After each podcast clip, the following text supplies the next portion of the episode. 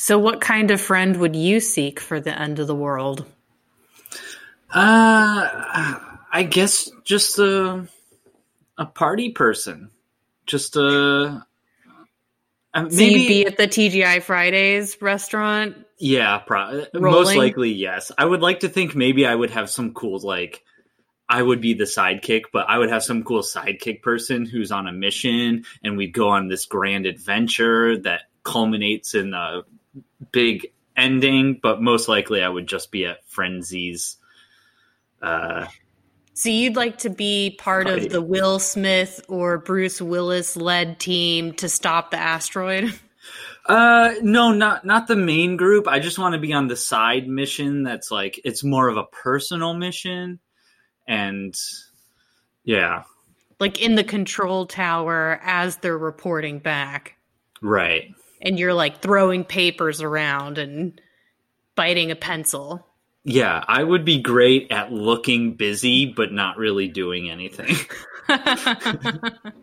yeah i've um, practiced my whole life for this i think i might be part of the uh the drugs and sex crowd uh, like you, but also my mom is a prepper. So if I do go to spend time with my family, I could go be in a situation like that guy who had his bunker all set up. Right. That would be that would also be pretty cozy. Cuz I mean, I'm not really that much of an extrovert, so like partying would be fun for a while, but then after a while I'd be like I just want to go home and watch TV. And we already know that we're capable of staying inside for six months. Right, at least. All right, shall we get started? Let's do it.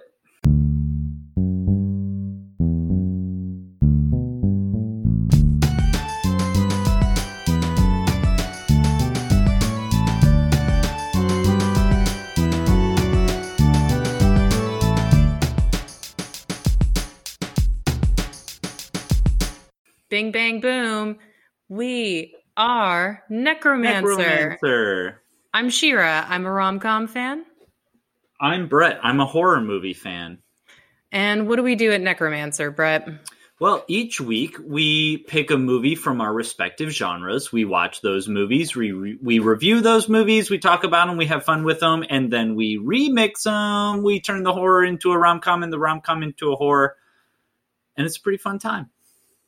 It is. And this week's theme is the apocalypse, Armageddon time, the end of times. Yeah, just um, something, just a little something to distract you from everyday life. Right, which doesn't already feel like the end of times. Right. Certainly, I, I felt a little bit triggered watching the rioting scenes in Seeking a Friend at the end of the world because I thought it's not like that, it's worse. yeah. So it's way it, it's way worse even before the world ends after the world ends. I can only imagine i mean i think we've perfected the art of rioting at this point so it, it can only go up from here. Yeah i uh i'm i'm ready for the real world to turn into the last of us. Or um what if it turned into escape from new york that would be that would be better because they, they had plays. They had plays and musicals in Escape from New York. Art lives on even yeah. after the end of the world. That's right. so, which movie should we do first? Um, I honestly, I could go either way. I could go. Should we get Seeking a Friend at the End of the World out of the way simply because you despise this movie. Is it okay if I out you? yeah, go for it. I this movie has a sense of humor. It's just not my sense of humor. like I just I could not get into the more the more the movie progressed, the more I was just thinking I hate this movie even more. even more I hate this movie but again, like we're we're watching it to have fun with it. So it, this wasn't a movie that I was like looking for. Like it's not a movie like I don't know, like the next Batman movie. It's not like a movie that I had high hopes for. It's just a movie that You've got a lot riding on the next Batman movie. Oh yeah, it should be pretty cool. I like Matt Reeves. He did Dawn of the Planet of the Apes, which is amazing.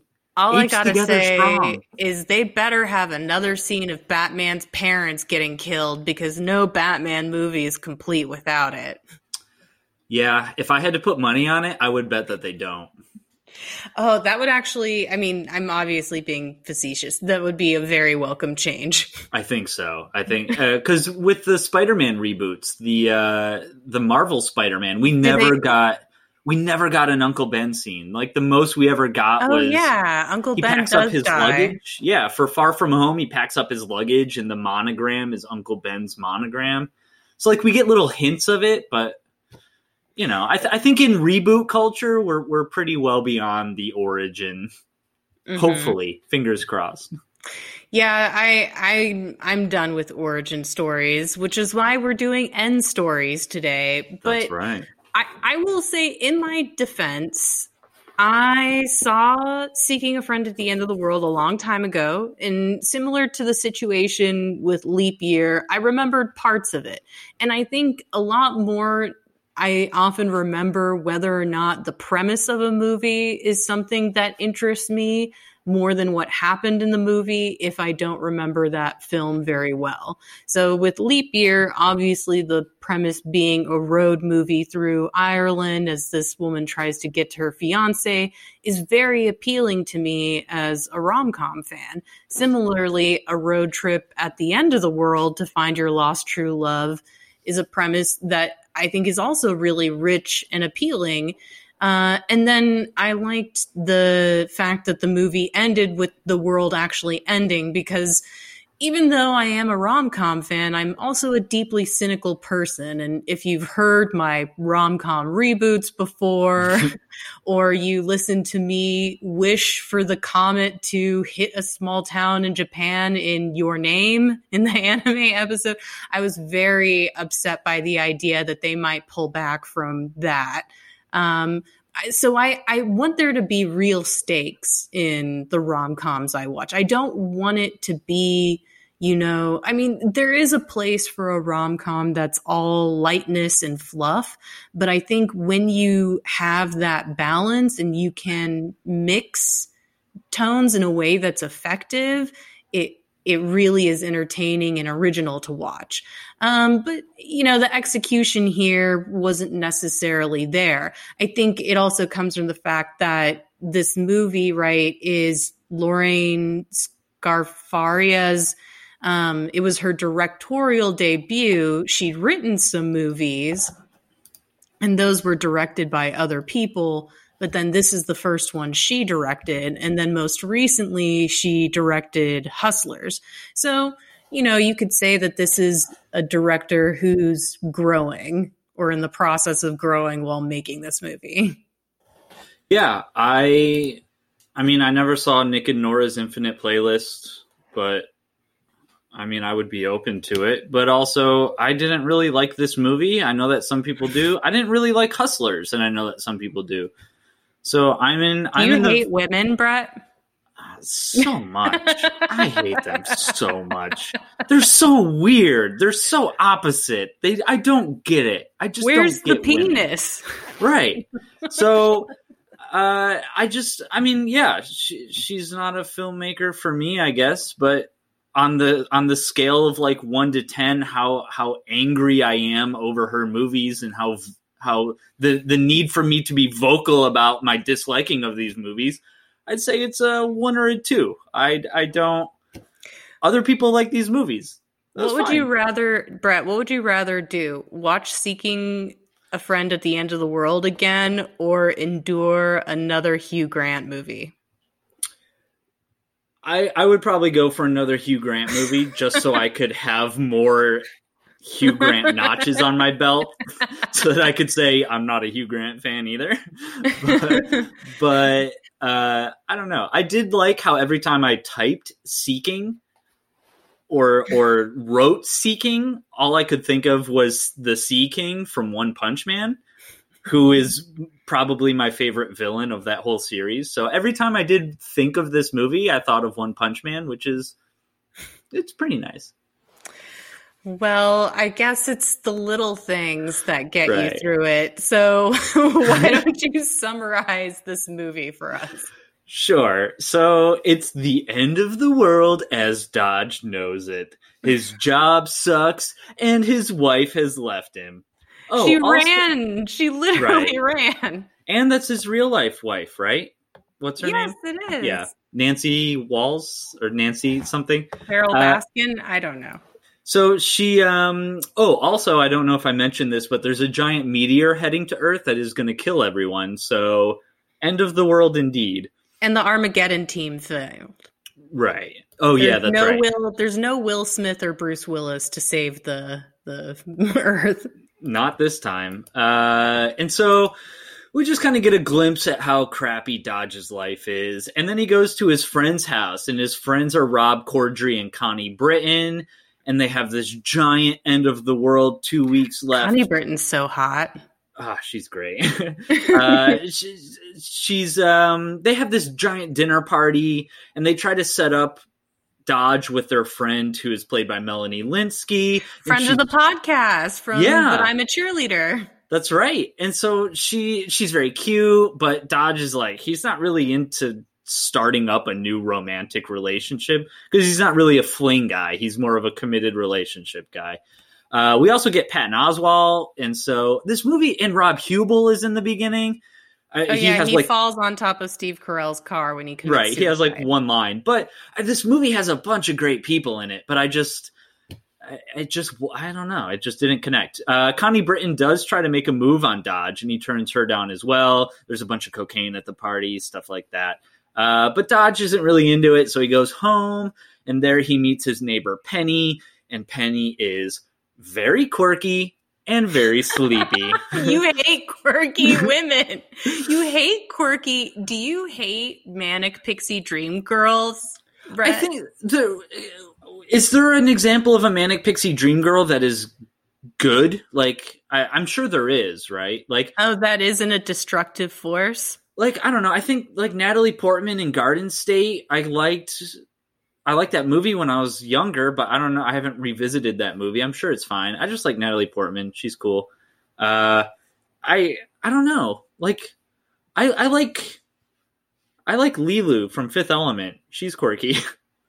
I mean, I don't think an alien counts as a Right. manic pixie dream girl, but no. I'll give it to you. Um, but I I don't know. I don't think I'm necessarily into the manic pixie dream girl. Like Annie Hall, I liked Annie and Annie Hall. She's kind of like a She's definitely a proto Yeah. proto pixie. um. And so, but I I like Keira Knightley. She's good. She played Domino. Did you ever see Domino? I love Domino Great so much. You know, Domino. Uh, sorry, I. Side note, just about Domino. You can cut this out. That movie, when it came out, was life changing. My friend, my best friend Jasmine, and I saw Domino in theaters. It was like we'd never seen anything like this. We already loved Keira Knightley from, I think, Bend It Like Beckham, but then this was the role where she went bad, and it was just, uh, it was so great to see her kick ass as a bounty hunter. And Yeah. then I think, what is it, Ron Perlman's the guy, her mentor. Uh, is it Ron Perlman or Mickey Rourke? Oh, Mickey Rourke. Sorry. Yeah, It's this is some- like- some crumpled paper bag looking guy. You know, right. This is post Sin City. Mickey Rourke in his second prime, kind of.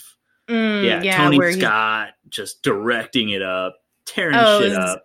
It was so cool and honestly pretty feminist. Um I'm I'm just going to throw that out there. But anyways, yes, we are totally on the same page on Domino. Yeah. So Penny Penny is the next door neighbor.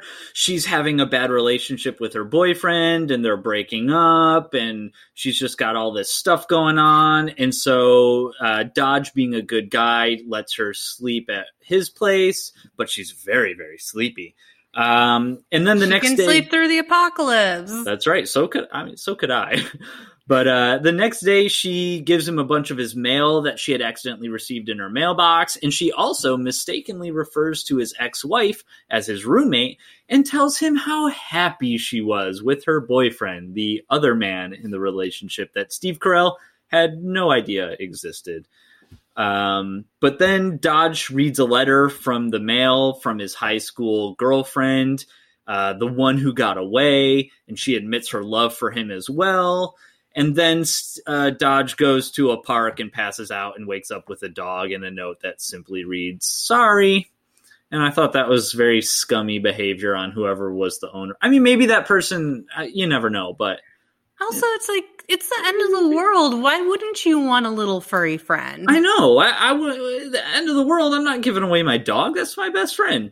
Uh, but then there's some riots. Penny helps Dodge escape, and Dodge helps Penny escape, and they leave her asshole boyfriend behind. He tells her he has a plane, and she promises to reunite him with his high school girlfriend. So it is road trip time. Uh, they get into a car with a strange man who is then shot by someone that he has paid to shoot him so that he wouldn't have to be alive for the meteor and they take his truck and they drive to Friendsy's, which is a Fridays esque restaurant. There, TJ Miller and Gillian Jacobs play the hippie waiters. Uh, Dodge and Penny leave the restaurant and have sex in the truck. Then I they like that they just had like a casual thing in the truck. Like it was just a moment. Right. Yeah. It was a very nice moment. Um, but then they drive away and they're stopped by a cop for speeding and a broken taillight and expired registration, and they are thrown in jail. The guy who plays the cop is one of those guys. You would recognize him. But in jail, they have a heart to heart, and then they are let out by Jerry from Parks and Rec. Yes, and he nice. spills coffee in a very Jerry way. Right. Oh, Jerry. Uh, they they told they directed him. They're like, just be yeah. who you are on Parks and Rec. we want we want that guy.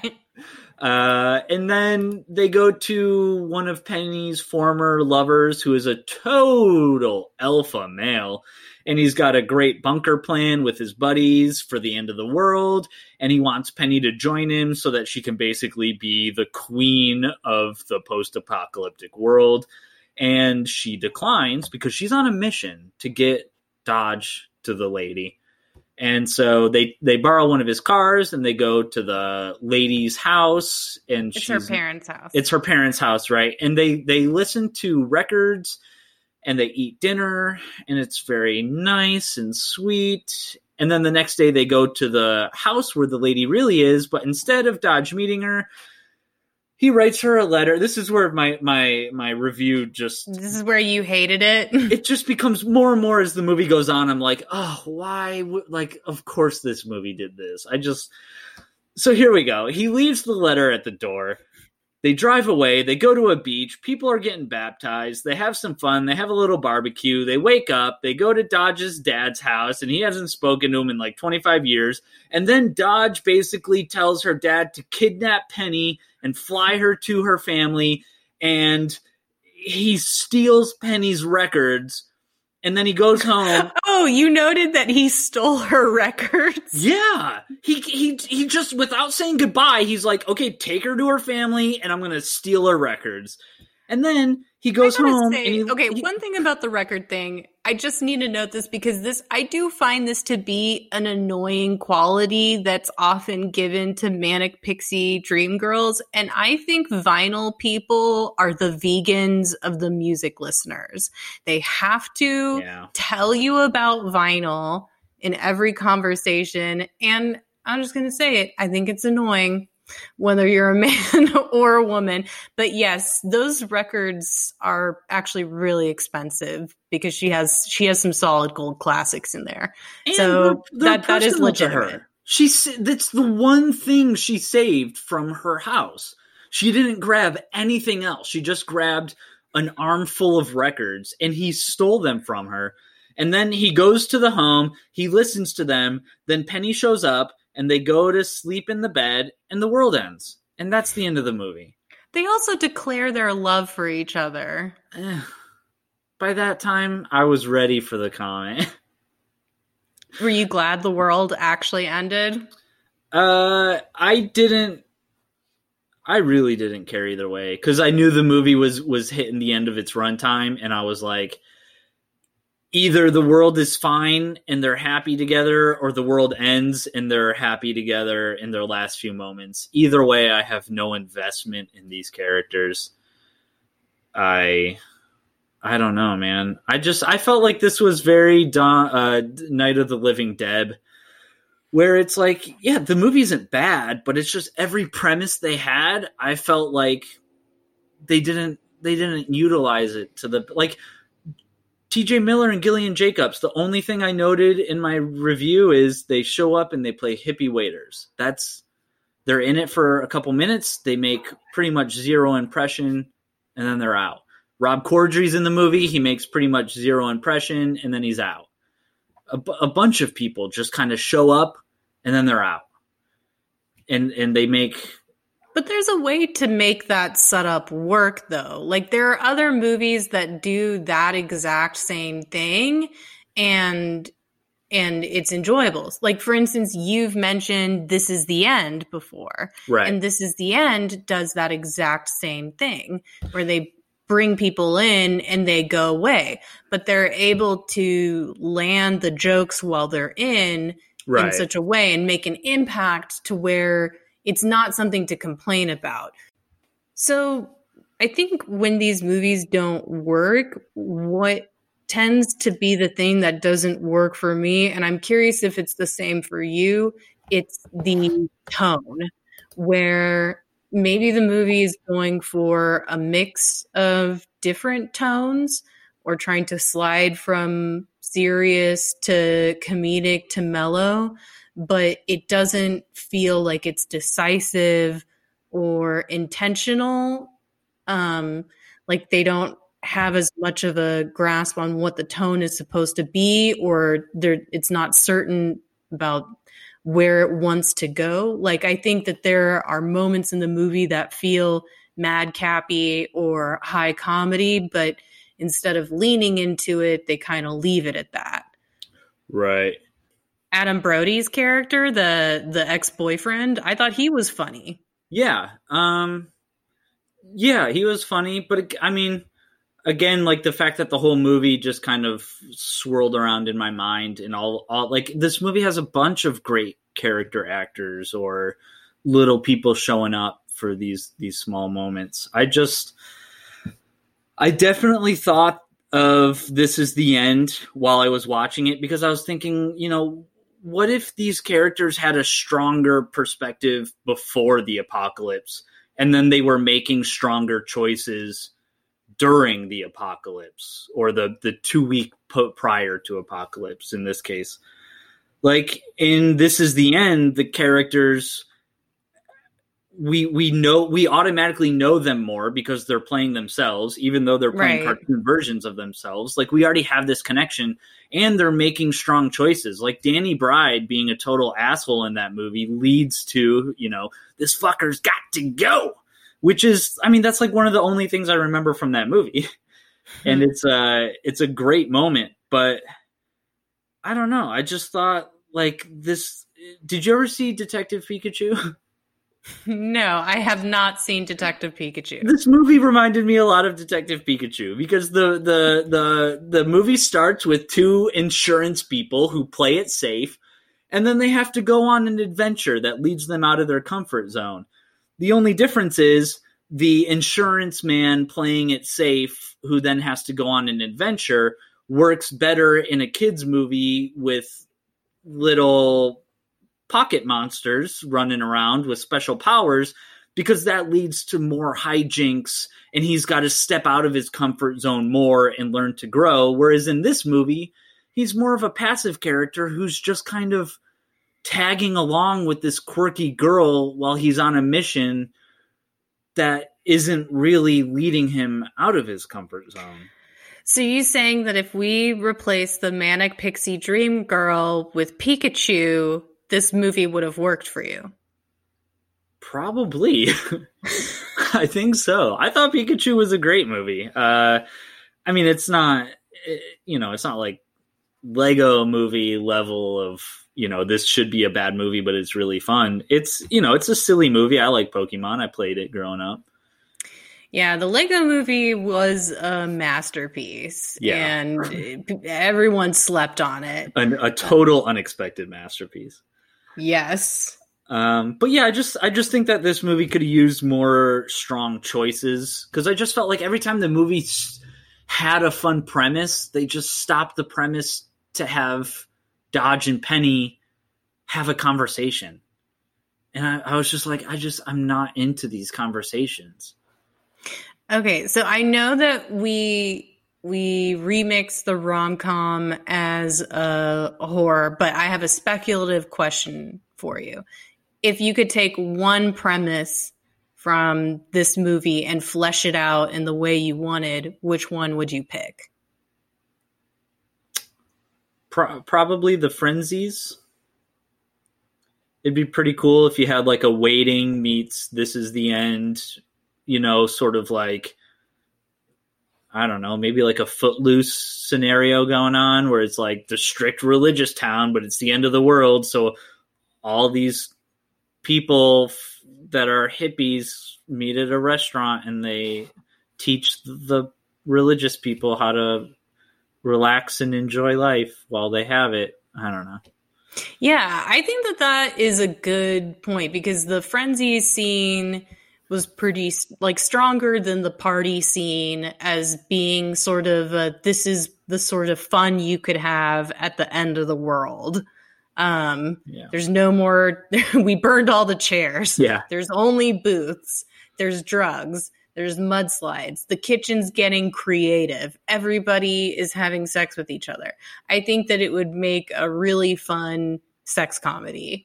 Um, and yeah, no, it would be exactly that. Waiting uh, meets uh, the end of the world. Doesn't Waiting also have Anna Faris in it? Yeah, I think so. Mm. Mm. Anna Faris and Ryan Reynolds, two comedians who can really act the shit out of a comedy. Yeah, I know they, that was redundant, but uh, they they are funny people.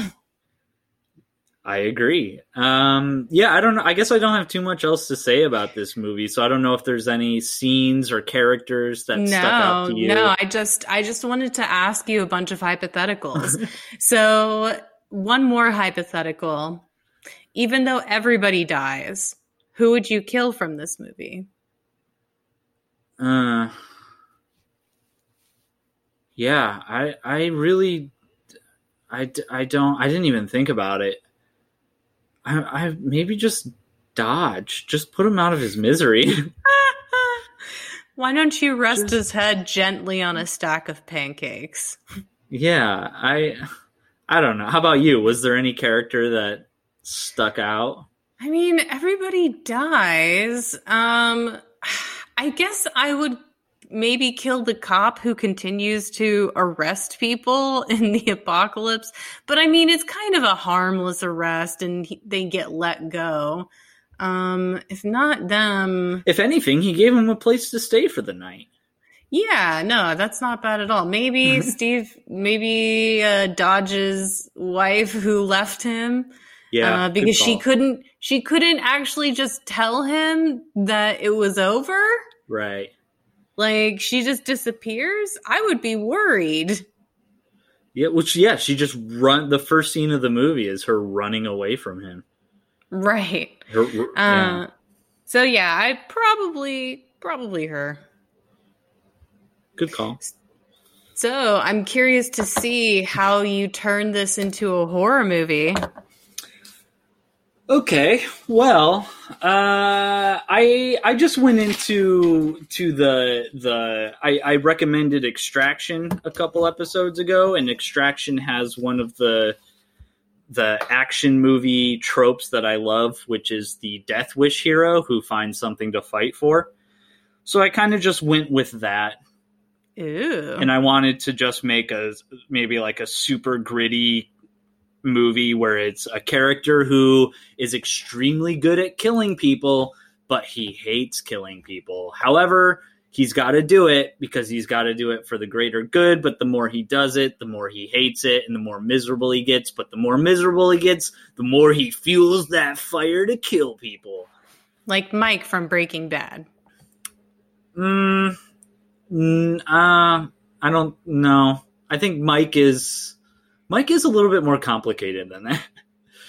um, Mike's Mike's a great character. Uh, so my my title is called Death Apocalypse, which That has like to be a title to something somewhere. it's probably the name of a metal band. right, easily. Um and so the the guy who starts out, right, Dodge, he's I'm going to say he's in his 80s. So I'm going to go with one of those like super Whoa, like- you aged him up so much. Yeah, I'm gonna go with one of those super old man Rambo grumpy heroes who like you ever see those videos on on Reddit or YouTube of like you know 60 year old boxer knocks out 20 year old punk and it's some guy in the ring and it's like I, I can take on this old man and the old man just one hit KOs him because if Al- you're old 60s not that old. 80s old. yeah, but it's a movie. You know what I mean? It's like this old, grizzled. Like I'm, I'm picturing old in the sense of like, like uh, Sin City. Um, Marv from Sin City. How he's just got Yeah. scars all over his body. He's a cartoon character. He's he's just this- Weathered. Right. uh, Yeah. Just this weathered old man who's miserable. And so throughout his his life, in in all of his decades, he's gone from various things. So he's going to start out with sports in his in his youth, and then he goes into the military, graduates into special forces, then he gets into like secret shady contract work, and then becomes a bodyguard to some rich or powerful person. And so in his 50s, he's a bodyguard, but then he starts to slide down, and then he becomes like a repo man. So his his strength abilities are starting to to become less about killing and more about just being a threat to people. And then he becomes a bouncer, and then in his 80s, he becomes a quote unquote gardener to a rich person, and he lives in this like little shack in their backyard. And you know, the rich person has a giant lawn and they're growing food and vegetables and stuff, but it's the end of the world is coming because I don't know, meteor or something, same as this movie. And so the rich person is like, I don't want people going into my garden stealing my food, so I need someone to protect it. So they hire Dodge to protect their garden. And so Dodge just spends all of his time during the day cultivating the garden and making all the things grow. But then at night, when people try to come and steal from him, he like beats them up or he has his Rambo machines or, you know, devices like little trap wires and stuff.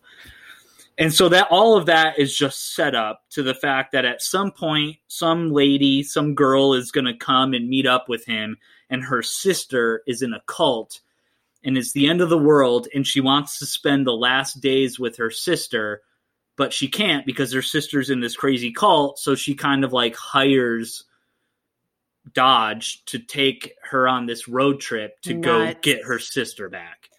Oh, you can only imagine how crazy the cults are during the actual end times. Oh, you have no idea. So I just set up five little kills for the movie, uh, where Mike is basically alpha badass, super killer, and these people are just completely outclassed. But they all have these religious ideas, so they're not They're to cultists. Right. So they're not going to like give him what he wants because they have the ideals above anything.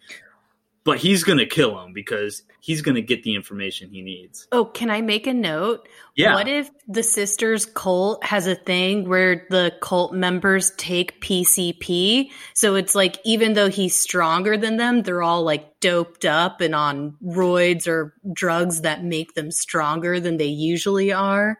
So it's like an extra threat.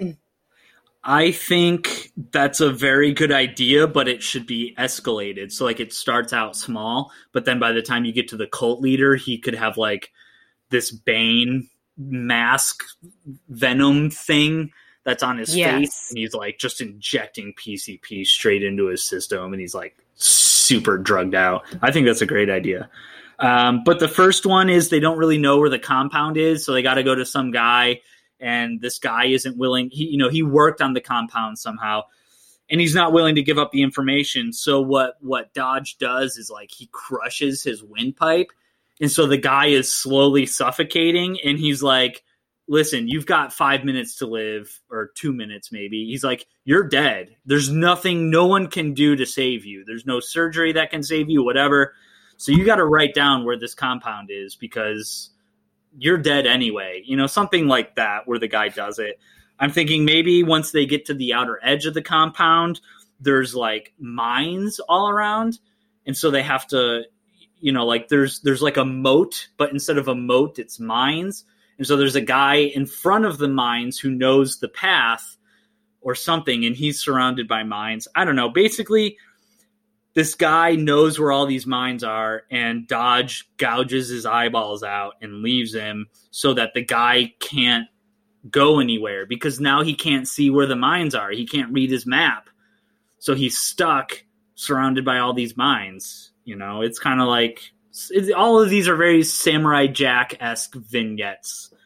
I like um, this version of Dodge. Yeah. And then maybe there's like a bell and there's like a bell ringer who's supposed to alarm the cultists if crazy stuff is happening and Dodge does something. I'm, I'm going with like a, a, a, a uh, breathing, eyes, nose, taste motif. So the bell guy Dodge like rips off his ears or something and makes it so that you know he he leaves them so that they secretly dis disable the bell so that when the guy rings it no one can hear him but they they also rip out the guy's ears and leave him. So then when the guy wakes up and he's ringing the bell, he thinks he's warning the town, like, hey, there's danger, but he can't hear the bell and he doesn't know that they disabled it. You know, maybe it's on a speaker system or something. So he he thinks he's warning them, but really he's doing nothing. Uh, so it's very violent, fable esque fairy tales. Uh, the fourth kill I have is just a chef and poison. Maybe that's where like we can start to fit in some of the PCP stuff. Uh, I don't know how he kills the chef. Something involving overfeeding him or ripping his jaw off, or very violent, very Sin City stuff. But then we get to the end. The cult leader has a bunker, and he's got like an amphitheater, and he's going Is to. the sister one of the wives? Well, yeah. So he's going to, he's got a bunker and he's going to, like, let's say he's got 100 followers. He's going to take 12 of them on as his disciples and start a brand new world. And this whole time, they've all been training to be part of his disciples. So they're all there, they're all gathered around to do this final bunker ceremony. And as they're doing that, Dodge and Penny run around and they find her sister and they they maybe if they meet anyone else likable, we can get them in on the group. If they meet a dog, the dog can join the group. But basically, the cult leader is going to have this big ceremony, and there's a bunker with a timer on it that you can't get into once it's sealed. So while Penny and her sister are going around getting all the good people into the bunker, Dodge confronts the cult leader in the amphitheater, and that's where they can have the big fight where the guys hopped up on PCP, and Mike is just like, I don't need to survive this fight. This is the fight I've been looking for my whole life. The fight that's finally going to kill me, put me out of my misery so I don't have to live in this miserable world and kill more people. But He's like a Viking. He needs to die in battle. Yeah. And so he doesn't need to, but he wants to, right? Like he doesn't I mean he doesn't want to die a miserable death, but he's got to stall this guy long enough for Penny to get into the bunker. So he's got like he's got to do it. And so finally, when he kills the leader, the people are like, "Oh my god!" You know, of course, cult people are crazy. So they're like, "That was our god. You destroyed our god. That means you're our new god." Like, what is our fate, oh glorious one? Who are you going to save? How are you going to change the world? You get to decide the fate of the future because you're in charge of the bunker. And Dodge is basically like, uh, the fate, your fate is death apocalypse, and just then he he he he like reveals that the bunker is already sealed. Only the sister, Penny, and her sister, and the good people and the dog are in the bunker, and everyone else starts to freak out because they realize like they don't even have a chance anymore. They're all dead, and everything they thought they knew was fake. So they all just start running around like crazy, but of course, there's mines all around the compound. So as they're trying to escape, they all start blowing up and it doesn't matter anyway. So Mike just sits back and watches as these people destroy themselves and fight each other. And then the comet hits and he's like, ah, finally, I got what I wanted. All the bad people are destroyed, and Penny and her sister and the good people and the dog are safe, and they'll start a brand new life somewhere. Death apocalypse. That it it lived up to the name of Death Apocalypse. And Right. for that, I'm glad. Yeah, I could just see like an old grizzled man actor under all this heavy makeup to look him just make him look cartoonishly brutish but wrinkled. And then all these cult people are like, What is our fate? What is our fate? And then the guy just like, Death apocalypse. and they're like, Oh shit, we're fucked. I definitely think that that part of the scene is going to be in the trailer for the movie. So when people like, you know, it'll be one of those um uh one of those movies where it's like a flash of a scene and then that bomb sound. And Yeah. then so we'll get like a few unrelated what the fuck images and then death apocalypse. Uh, and then another random image, and then a few fast images of like the crazy violence, and then boom, Death Apocalypse title screen. Yeah, the movie might make a better trailer than a movie, but, but that's most movies these days. yeah, ain't that the truth? Uh, so how about yours? What what route did you go down? Yeah, I, I went down a slightly different angle. I, I guess I'm just not done with animals uh, because both my movies that I remixed have uh, the animals' point of view. I like Uh, that. So this movie is called Sorry Not Sorry. Good title. Uh, so just like seeking a friend, the world is ending. Uh, there's an asteroid headed towards us and nobody can stop it. There are 21 days left. Dodge is a lonely Steve Carell man. Uh, and he passes out in the park and wakes up with a dog and the note, sorry. Uh, and then Sorry speaks to Dodge through his mind and is like, stand up, motherfucker. It's time to go. Uh, I imagine that that Sorry has a really gravelly voice, or maybe he sounds like Harvey Fierstein. Uh, you know, who- knows? Like it's just something where it's like a real gritty dog.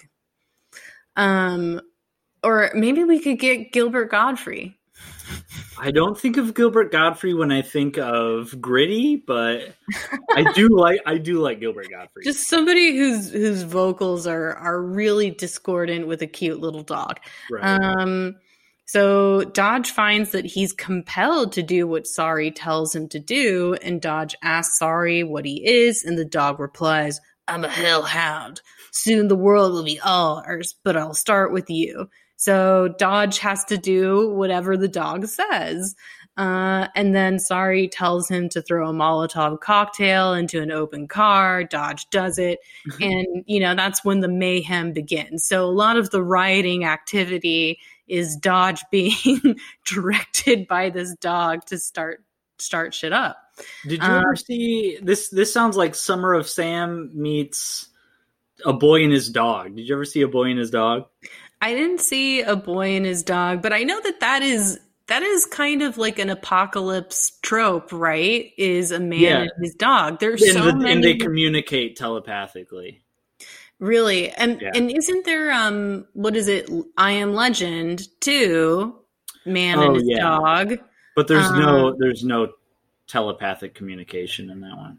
Right. No, I just it seems like a man traveling alone with a dog is a common theme for end of the Yeah. world movies. But I like the I don't know if it's Summer of Sam, but the guy who said the crazy guy who said that his dog told him to kill people.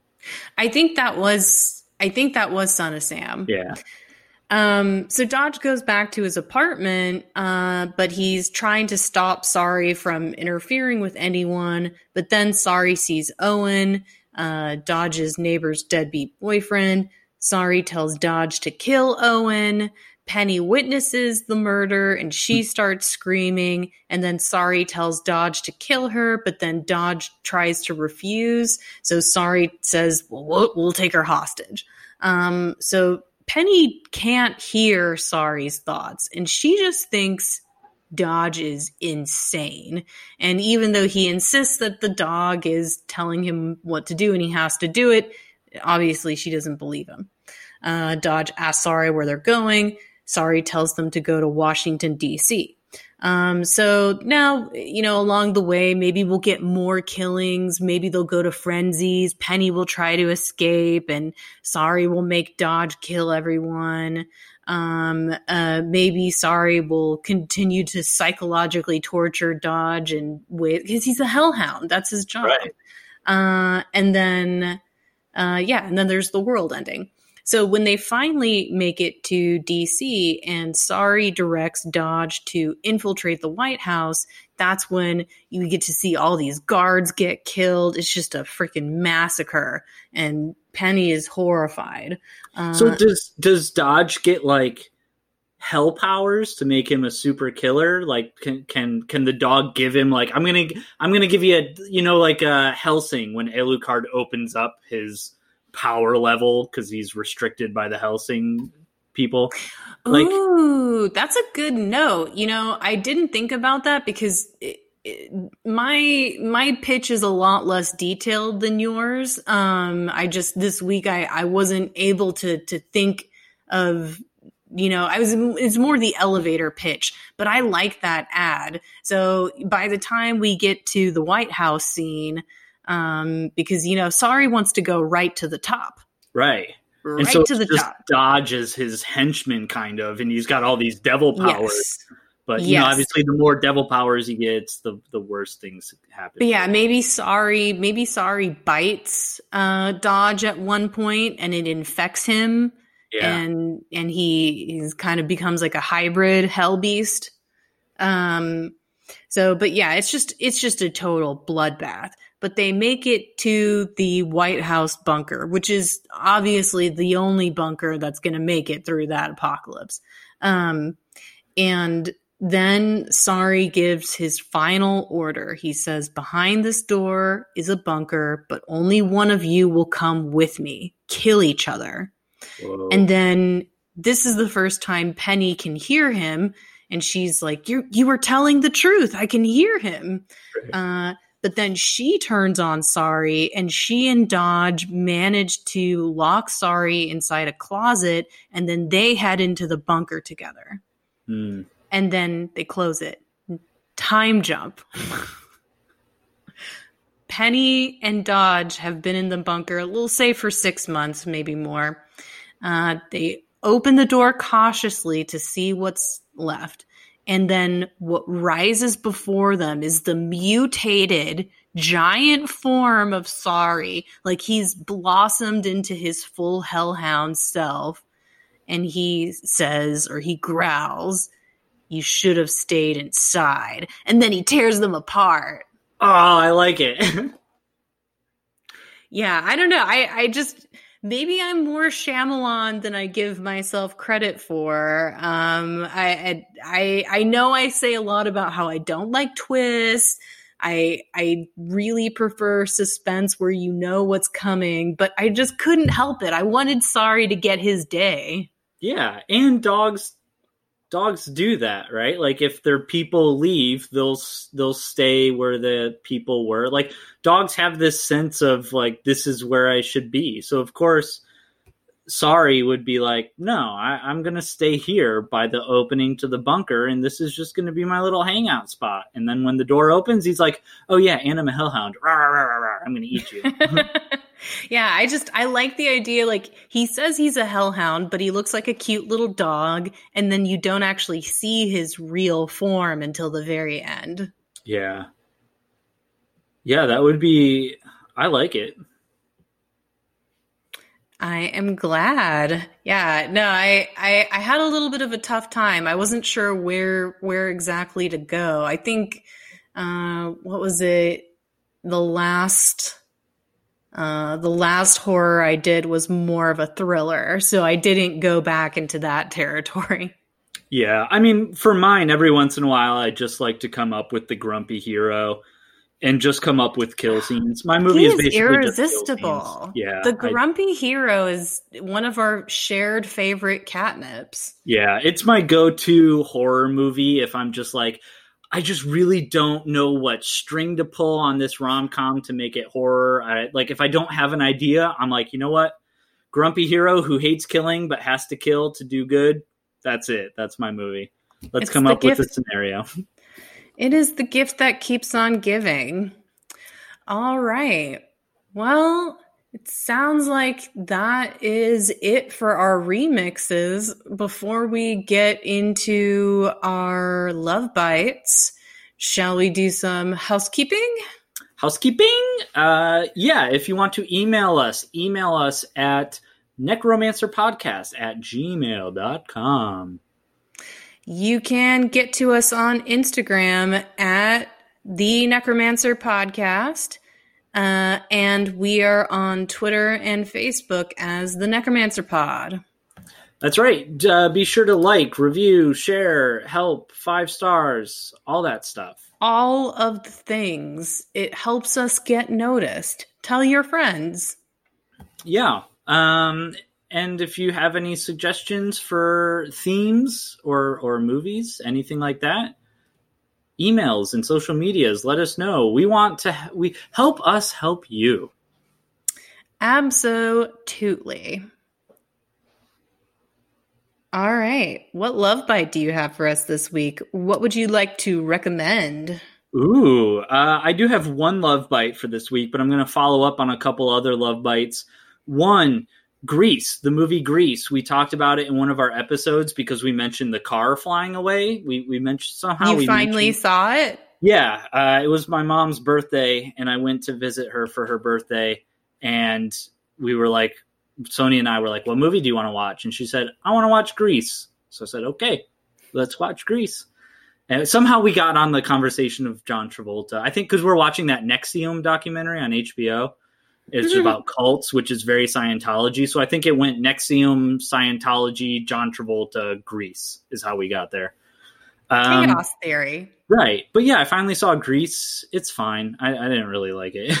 Uh, I like What nothing you- happened. There was no conflict in the entire thing. It was just there's some fine songs, but I, I got What to did- see the iconic car driving, flying away scene. What did you think of the scene when Danny tries to violate Sandy in a car and she says no, and then he sings a song about how she broke his heart? Yeah, it's a little problematic. Uh, you know, It's did so she put up a fight? It's uh, yeah. Um, and then the other the other love bite I have to follow up on is I recommended getting a cat for one or two episodes ago. Our cat broke our TV. So That are little you monster. are you no, we're gonna keep him. We're gonna keep the cat. but are you saying that we shouldn't have four cats? I'm just saying, buyer beware. buyer beware. So now, I mean, we Well, had to, it we sounds had like the TV he's- for a while, so now He's we have a an funny little scamp, isn't he? he, he did not even he didn't even make it a week without breaking something expensive so but now we get a now we get a brand new tv not only did we get a new cat we get to ha- get a new tv this is great. Maybe that's what Totino wanted all along. that's right. He loves watching movies. Um but my movie that i'm going to recommend is uh seeking a friend for the end of the world is all about finding friendship little movie called Scoob on HBO Max. Scoob. I didn't even know this movie existed until HBO Max became a thing. S C O O B? Exclamation mark. Um, Scoob. It's a Scooby Doo movie, and it is brand new, and it just came out, and it's all about Shaggy and Scooby and their friendship, and it's basically the Hanna Barbera verse of the like the Avengers. It's got the Blue Falcon and Dynamite in it. It's got Dastardly uh, Dick Dastardly in it. It's got some other characters who you might know. Josie and the Pussycats? No, uh, and no Jonny Quest. But it's like there's some other little cameos here and there or references, and like Blue Falcon doesn't play the Blue Falcon; he plays the son of the Blue Falcon who has to live up to his dad's image. But this Blue Falcon is more concerned with social media and his presence and his appearance.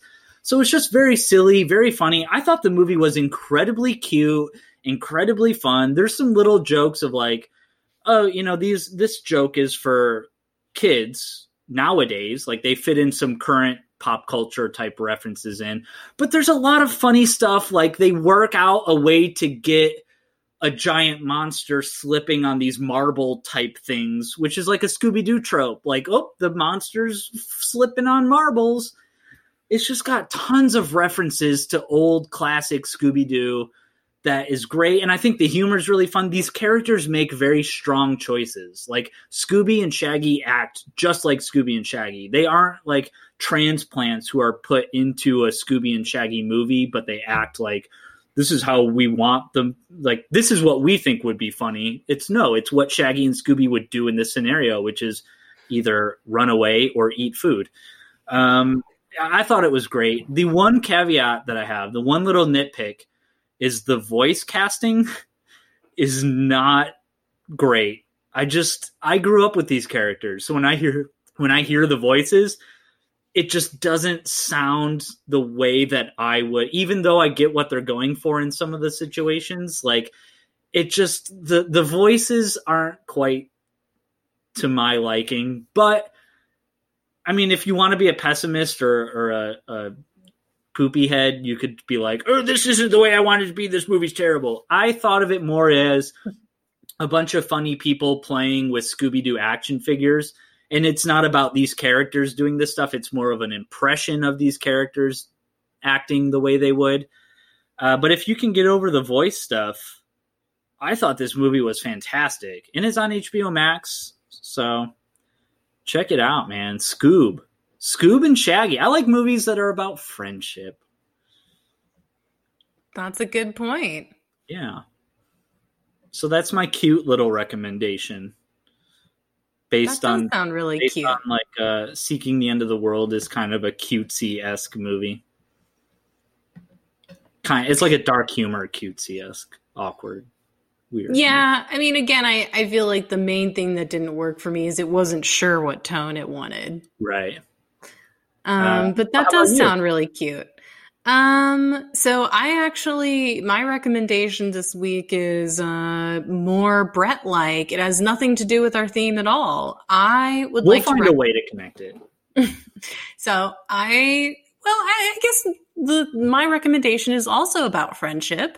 There you go. Uh, the kind of friendship that helps you break out of prison because my recommendation is a little couch co-op game called A Way Out.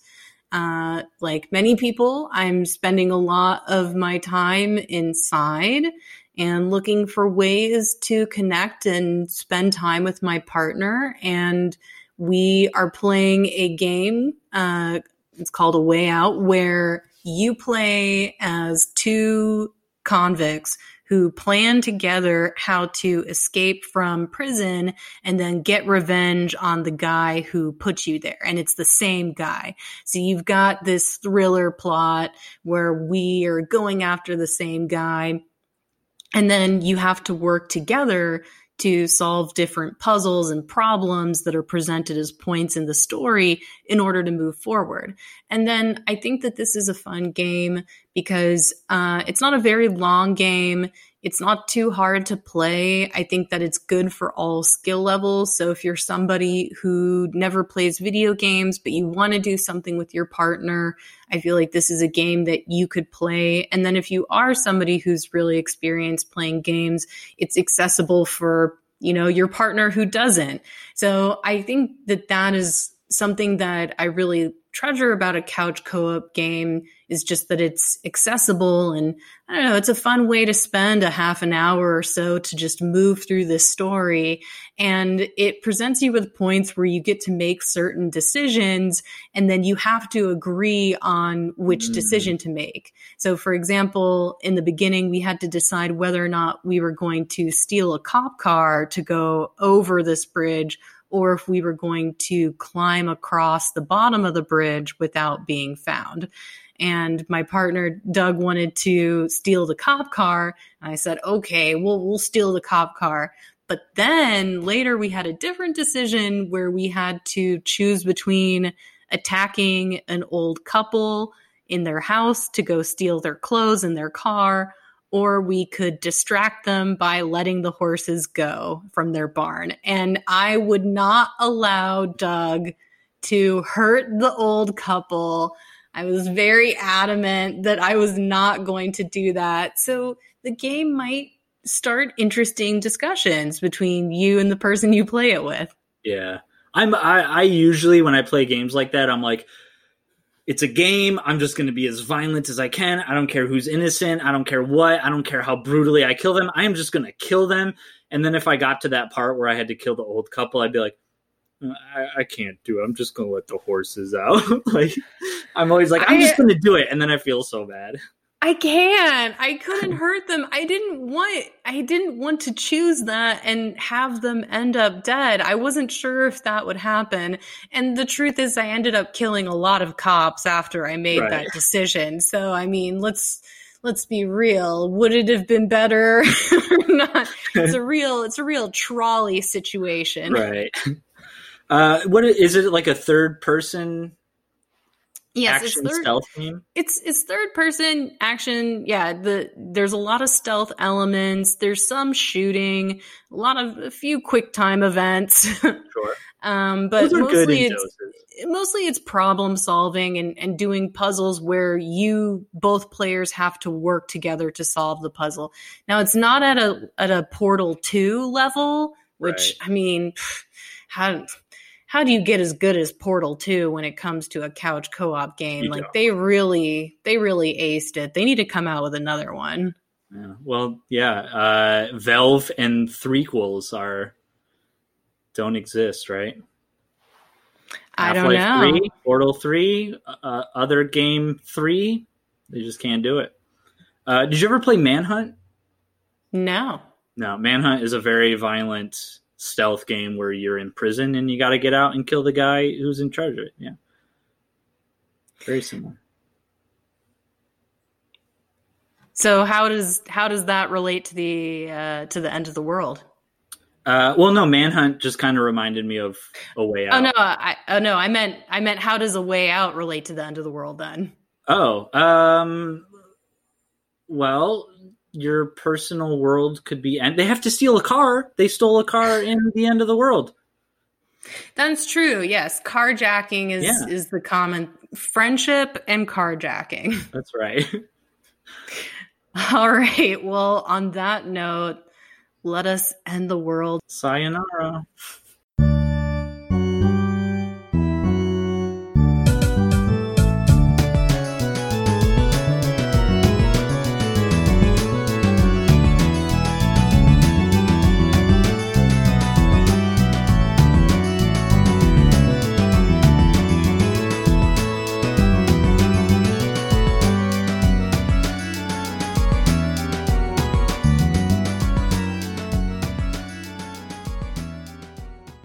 Necromancer is produced by Brett Dorman and Shira Moore. The theme song is Symphonia 3 by Kevin MacLeod on the album Oddities.